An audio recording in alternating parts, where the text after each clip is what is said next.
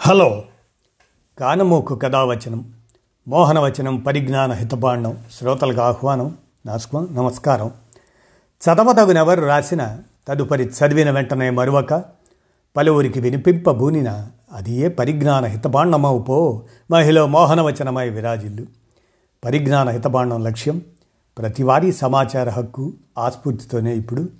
ఏ రజా హుసేన్ విరచిత జీవన రేఖాక్షరాలు డెబ్భై నాలుగవ జన్మదినం వైవిఎన్కి అంటూ అందజేసిన దాన్ని మీ కానమోకు కథ వచ్చిన శ్రోతలకు మీ కానమోకు స్వరంలో ఇప్పుడు వినిపిస్తాను వినండి. డెబ్భై నాలుగవ జన్మదినం వైవిఎన్కి. ఇంతకీ ఎవరి వైవిఎన్ అనుకుంటున్నారా ఎండమూరి వీరేంద్రనాథ్. ఇక వినండి. ఈరోజు ఎండమూరి వీరేంద్రనాథ్ గారి పుట్టినరోజు అంటే నవంబర్ పద్నాలుగు. అక్షరాలను లక్షలు చేసే కిటుకు తెలిసిన కలం మాంత్రికుడు ఎండమూరి. ఆయన ఆల్ ఇన్ వన్ రచయితే కాదు ఆర్థిక నిపుణుడు కూడా. క్షుద్ర సాహిత్యానికి కాద్రా ఎండమూరి. ఎండమూరి వీరేంద్రనాథ్ అక్షరాలని లక్షలుగా మార్చగల కిటుకు తెలిసిన కలం మాంత్రికుడు. ఆయన చెప్పే విజయానికి ఐదు మెట్లు ఉండొచ్చు కానీ ఆయన ఎక్కని మెట్లు లేవు రాయని రాతలు లేవు మాట్లాడని మాటలు లేవు. ఓ పక్క నవల రచయితగా ఇంకో పక్క వ్యక్తిత్వ వికాస నిపుణుడిగా ఎండమూరి అందరికీ సుపరిచితమే. అలాగే ఆయన నవలలు ఎన్నో హిట్ సినిమాలకు కథలయ్యాయి. పనిలో పనిగా చిరంజీవి సినిమాకు దర్శకత్వం కూడా చేసేశాడు. అఫ్ కోర్స్ ఆ సినిమా అట్టర్ ఫ్లాప్. అది వేరే సంగతి. అలాగే సినిమాల్లో నటుడిగా కూడా కనిపించాడు. సో ఎండమూరి అంటే ఆల్ ఇన్ వన్గా ప్రూవ్ చేసుకున్నాడు. ఒక్క నవల చాలు లక్షల ప్రతులు అమ్ముడుపోవడానికి. కథల కనికట్టు నవలల మాయాజాలం నాటికల చేతబడి తెలిసినవాడు డైలాగులు స్క్రీన్ ప్లేలతో సినిమాలను హిట్లు కొట్టించినవాడు. ఇరవై సంవత్సరాల పాటు ఎండమూరి ఏం రాస్తే అది చదివారు తెలుగు ప్రజలు. లక్షలాది పాఠకుల ఆరాధ్య రచయిత అయ్యాడు. ఎండమూరి వీరేంద్రనాథ్ తూర్పుగోదావరి జిల్లా రాజోలులో ఎండమూరి చక్రపాణి నరసమాంబ దంపతులకు నవంబర్ పద్నాలుగు పంతొమ్మిది వందల నలభై ఎనిమిదిలో జన్మించాడు. తండ్రి ఆదాయపు పన్ను శాఖలో ఉద్యోగం చేస్తుండటం వల్ల ఉద్యోగరీత్యా అనేక ప్రదేశాలు తిరిగాడు. అందువల్ల ఆయన బాల్యం అనేక ప్రాంతాల్లో గడిచింది. ప్రాథమిక విద్య కాకినాడ రాజమండ్రిలోను ఆరవ తరగతి జమ్ముల మడుగులోను ఏడవ తరగతి అనంతపురంలోను ఎనిమిది తొమ్మిది తరగతులు ఖమ్మంలోను పదో తరగతి ఇంటర్మీడియట్ హైదరాబాదులోను బీకామ్ కాకినాడలోనూ చదివాడు. పంతొమ్మిది వందల డెబ్భై రెండులో సిఏ పట్టా పుచ్చుకున్నాడు. తన పొట్టితనం న్యూనత అనిపించేది. దానిలోంచే కసి పట్టుదల పెరిగి గొప్ప రచయితగా ఎదిగాడు. సెలబ్రిటీ హోదాను సొంతం చేసుకున్నాడు.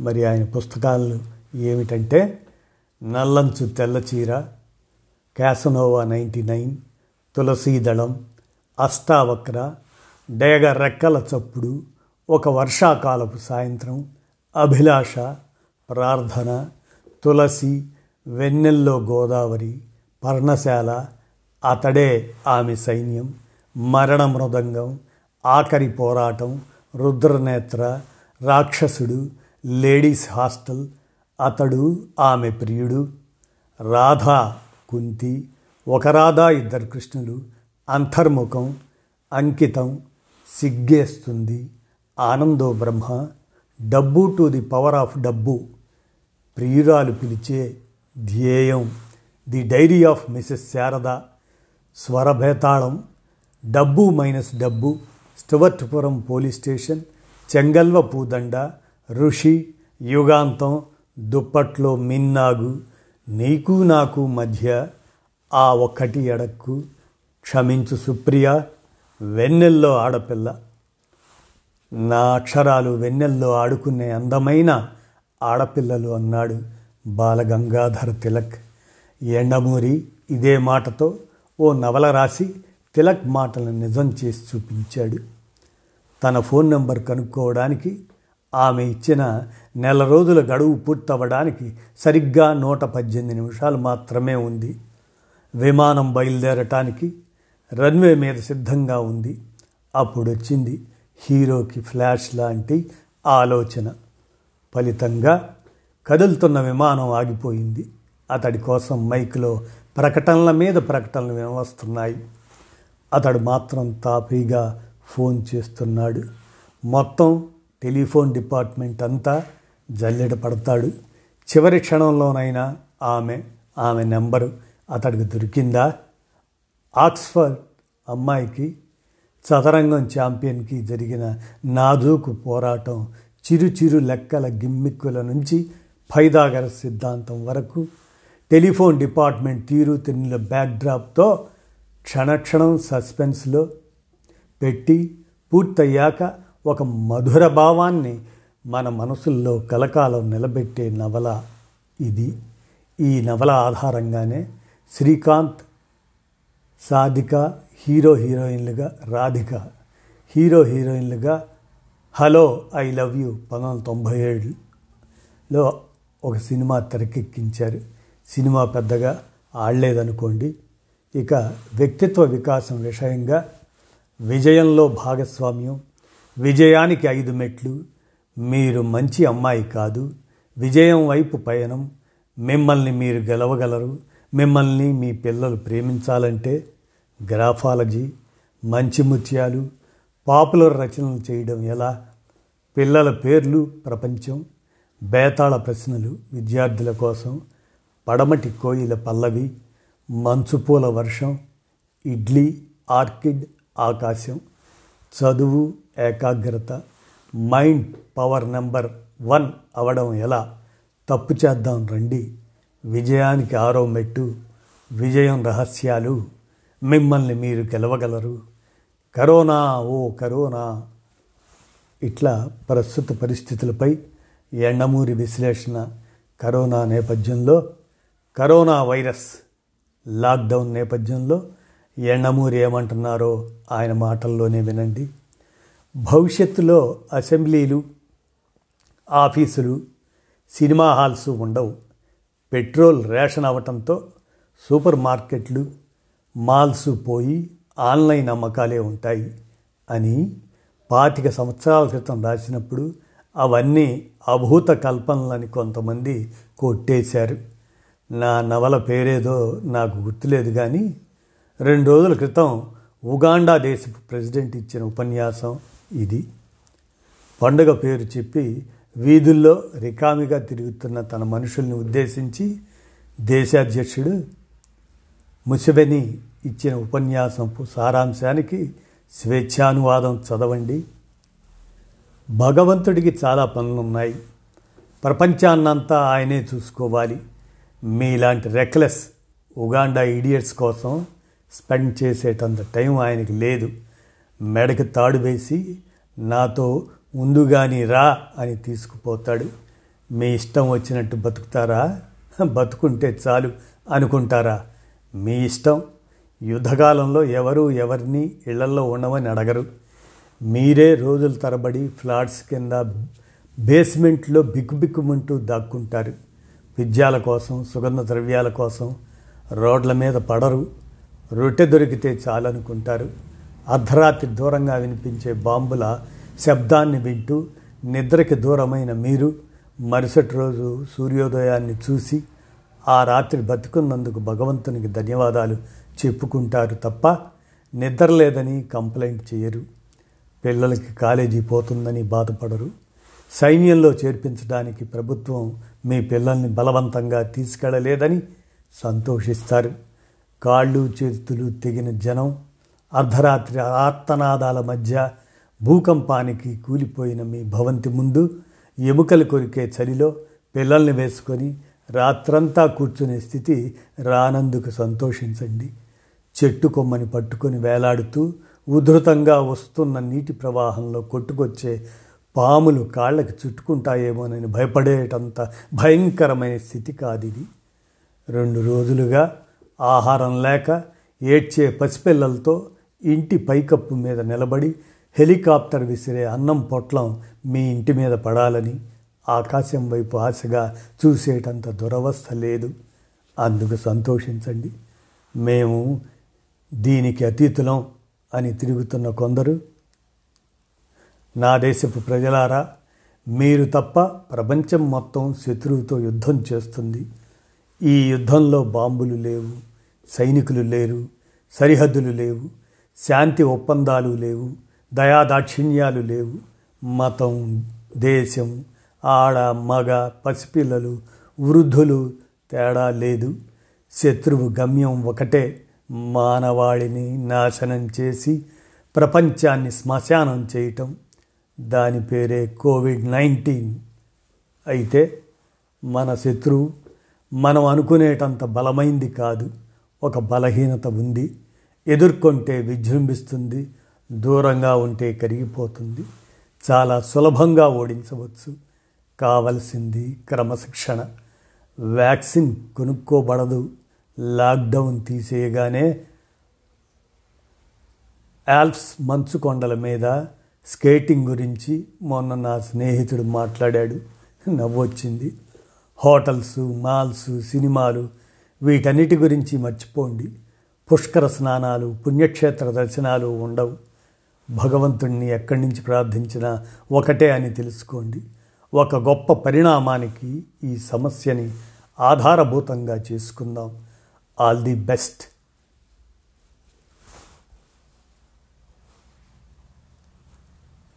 అంటూనే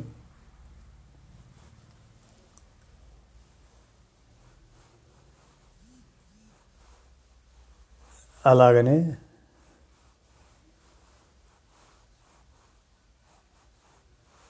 వచ్చే ఐదేళ్ళలో సునామీ. ఏపీ ఆర్థిక వ్యవస్థపై ఎండమూరి వీరేంద్రనాథ్ విశ్లేషణ హెచ్చరికలు చూడండి అదే వినండి. అమరావతి ఆంధ్రప్రదేశ్ ఆర్థిక పరిస్థితిపై ప్రముఖ రచయిత సాహిత్య అకాడమీ గ్రహీత ఎండమూరి వీరేంద్రనాథ్ కీలక విశ్లేషణ చేశారు. ప్రభుత్వాలు పేదలకు ఉచితం సంక్షేమ పథకాల పేరుతో ప్రజలపై మోయలేని భారాలను చేస్తున్నాయని ఆర్థిక వ్యవస్థను ప్రమాదంలోకి నెట్టేస్తున్నాయి అంటారు వీరేంద్రనాథ్. రాబోయే ప్రమాదం తెలుసుకోకుండా మన రాష్ట్ర వ్యవస్థ ఇలా తయారవటానికి అంకురార్పణ ఇరవై ఏళ్ళ క్రితం ప్రారంభమైంది. రాబోయే ప్రమాదాన్ని తెలుసుకోకుండా కాంగ్రెస్ కానీ టీడీపీ కానీ ప్రస్తుత ప్రభుత్వం కానీ పోటీ పడి ఈ విధానాన్ని కొనసాగిస్తున్నారు. ప్రస్తుతం ఇది ఇతర రాష్ట్రాలకు పాకింది అన్నది ఎండమూరి వ్యాఖ్యానం. ప్రజలు పూర్తిగా పని మానేసి ఓ సంపన్నుల నుంచి పన్నులు వసూలు చేసి బేదలను పైకి తీసుకురావటం సోషలిజం. కానీ సంపన్నులు డబ్బు పెంచుకోవడానికి ఉత్పత్తి అవసరం లేదన్న విషయం తెలుసుకున్నారు. ఉత్పాదన తగ్గించి సంపద సృష్టించడం మానేశారు. నేను ఇప్పటికే ఈ రియల్ ఎస్టేట్ మనీ ల్యాండరింగ్ కాన్సెప్ట్లపై వర్ణించాను. దీంతో పన్నుల రాబడి తగ్గిపోతుంది. మరోవైపు బేదలు పైకి రావటానికి బదులు ఉచిత చదువు వైద్యం బియ్యం కరెంటు అంతా ఉచితంగా పొందటానికి అలవాటు పడుతున్నారు. ఇంకో దశాబ్దం అయ్యేసరికి తొంభై ఐదు శాతం ప్రజలు పని పూర్తిగా మానేసి ప్రభుత్వంపై ఆధారపడతారు. వారిని తప్పు పట్టలేం. ఉత్పాదన లేనప్పుడు ఇసుక దొరకనప్పుడు కొత్త పరిశ్రమలు రానప్పుడు పన్నులు ఎక్కడ ఉంటాయి? అన్నది ఎండమూరి ప్రశ్న. ఇలా మనుగడ కష్టసాధ్యమే. సరే సోషలిజం సంగతి పక్కన పెడదాం. మీకు తెలుసా? మన రాష్ట్రం ఎఫ్ఆర్బిఎం ద్రవ్య బాధ్యత బడ్జెట్ మేనేజ్మెంట్ క్రమశిక్షణ పరిమితి మూడు పాయింట్ ఐదును దాటింది. కానీ ఇది మనుగడకు ఎంతమాత్రం సరిపోదు అని అన్నారు. ఆర్థిక క్రమశిక్షణలో అధమస్థానం ఇది. మన ఆదాయం యాభై ఐదు వేల కోట్లయితే ఉచిత వరాలు యాభై వేల కోట్లు. వడ్డీ కట్టడానికి అప్పు చేస్తున్న స్థితి. మరోవైపు ప్రభుత్వం కాంట్రాక్టర్లకి ఆరోగ్యశ్రీ ఆసుపత్రులకి ఇంజనీరింగ్ కాలేజీలు మొదలైన వాటికి ఏడాది కాలంగా దాదాపు ఇరవై ఐదు వేల కోట్లు బాకీ పడి ఇవ్వటం లేదు. ఇది ఇలా ఉండగా పెన్షన్లు వెయ్యి శాతం పెరిగాయి అన్నది ఎండమూరి వివరణ. ఆర్థిక సునామీ తప్పదా?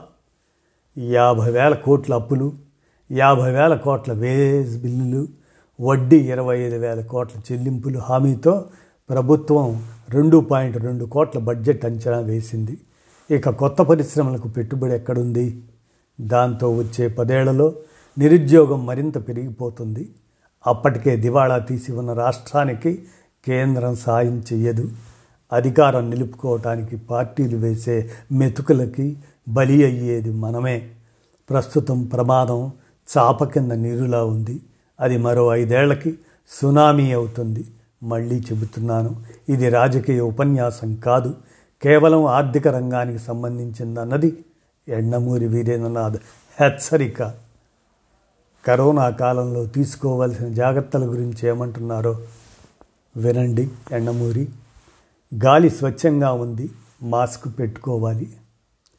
కార్లు ఖాళీగా ఉన్నాయి షికార్లు బంద్ అయ్యాయి మనుషులు శుభ్రంగా ఉన్నారు. షేక్ హ్యాండ్ ఇవ్వటానికి లేదు. సమయం ఉంది. కలవటానికి జనం లేరు.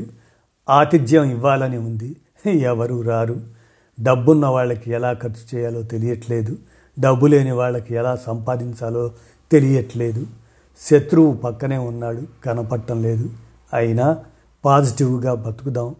టెస్టులు నెగిటివ్ వచ్చేలా జీవిద్దాం.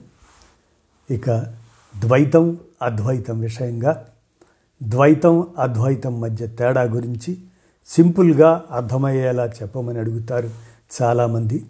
కరోనా సమయంలో తాత్విక చింతన ఎందుకు అనుకోకపోతే జీవుడితో సహా ఈ యావత్ సృష్టికి మూలం కారకుడు దేవుడు. అజ్ఞానం వల్ల నాది అనే కోరిక దానివల్ల దుఃఖం కలుగుతుంది అంటుంది ద్వైతం. మనిషి కూడా దైవ సృష్టి అయినప్పుడు జీవుడిలో ఇంత అజ్ఞానం ఎందుకు ఉంటుందని ప్రశ్నిస్తే వెలుగులేని చోట చీకటి ఉన్నట్లుగా అజ్ఞానం అనాదిగా ఉన్నది. దాని పుట్టుక ఎవరు ఎరుగరు? అది మాయ అని చెప్పేది మధ్వాచార్యులు వారి ద్వైతం. జీవుడు దేవుడు వేరు వేరు కాదు. సముద్రంలో అలా నేను వేరు సముద్రం వేరు అనుకుంటే ఎలా ఉంటుందో? భగవంతుడు మనం వేరు వేరు అనుకోవడం అలాగే ఉంటుంది. నేను అన్న ఆలోచన ఎప్పుడైతే వచ్చిందో మన దృష్టి అంతా మన దేహ మనోబుద్ధులపైనే ఉంటుంది తప్ప స్వయం ప్రకాశకమైన ఆత్మపై ఉండదు. ఎన్నో జన్మల నుంచి ఉన్న అజ్ఞానం దానివల్ల శాస్త్రం తెలిసిన వారు కూడా దేవుడు సర్వజ్ఞుడు నేను అల్పజ్ఞుణ్ణి అని నమ్ముతూ సుఖ సంతోషాల కోసం దుఃఖ నివారణ కోసం భగవంతుణ్ణి ప్రార్థిస్తారు. అని చెప్పేది శంకరాచార్యుల వారి అద్వైతం. ఇంకా సులభంగా అర్థమయ్యే రీతిలో ఎవరైనా వివరిస్తే వారికి స్వాగతం అంటాడు ఎండమూరి. ఎండమూరి అక్షరానికి బ్రాండ్ అంబాసిడర్. ఈ మధ్య సొంత ఓ విద్యా సంస్థపై దృష్టి పెట్టారు. సామాజిక సేవలో తరిస్తున్నారు.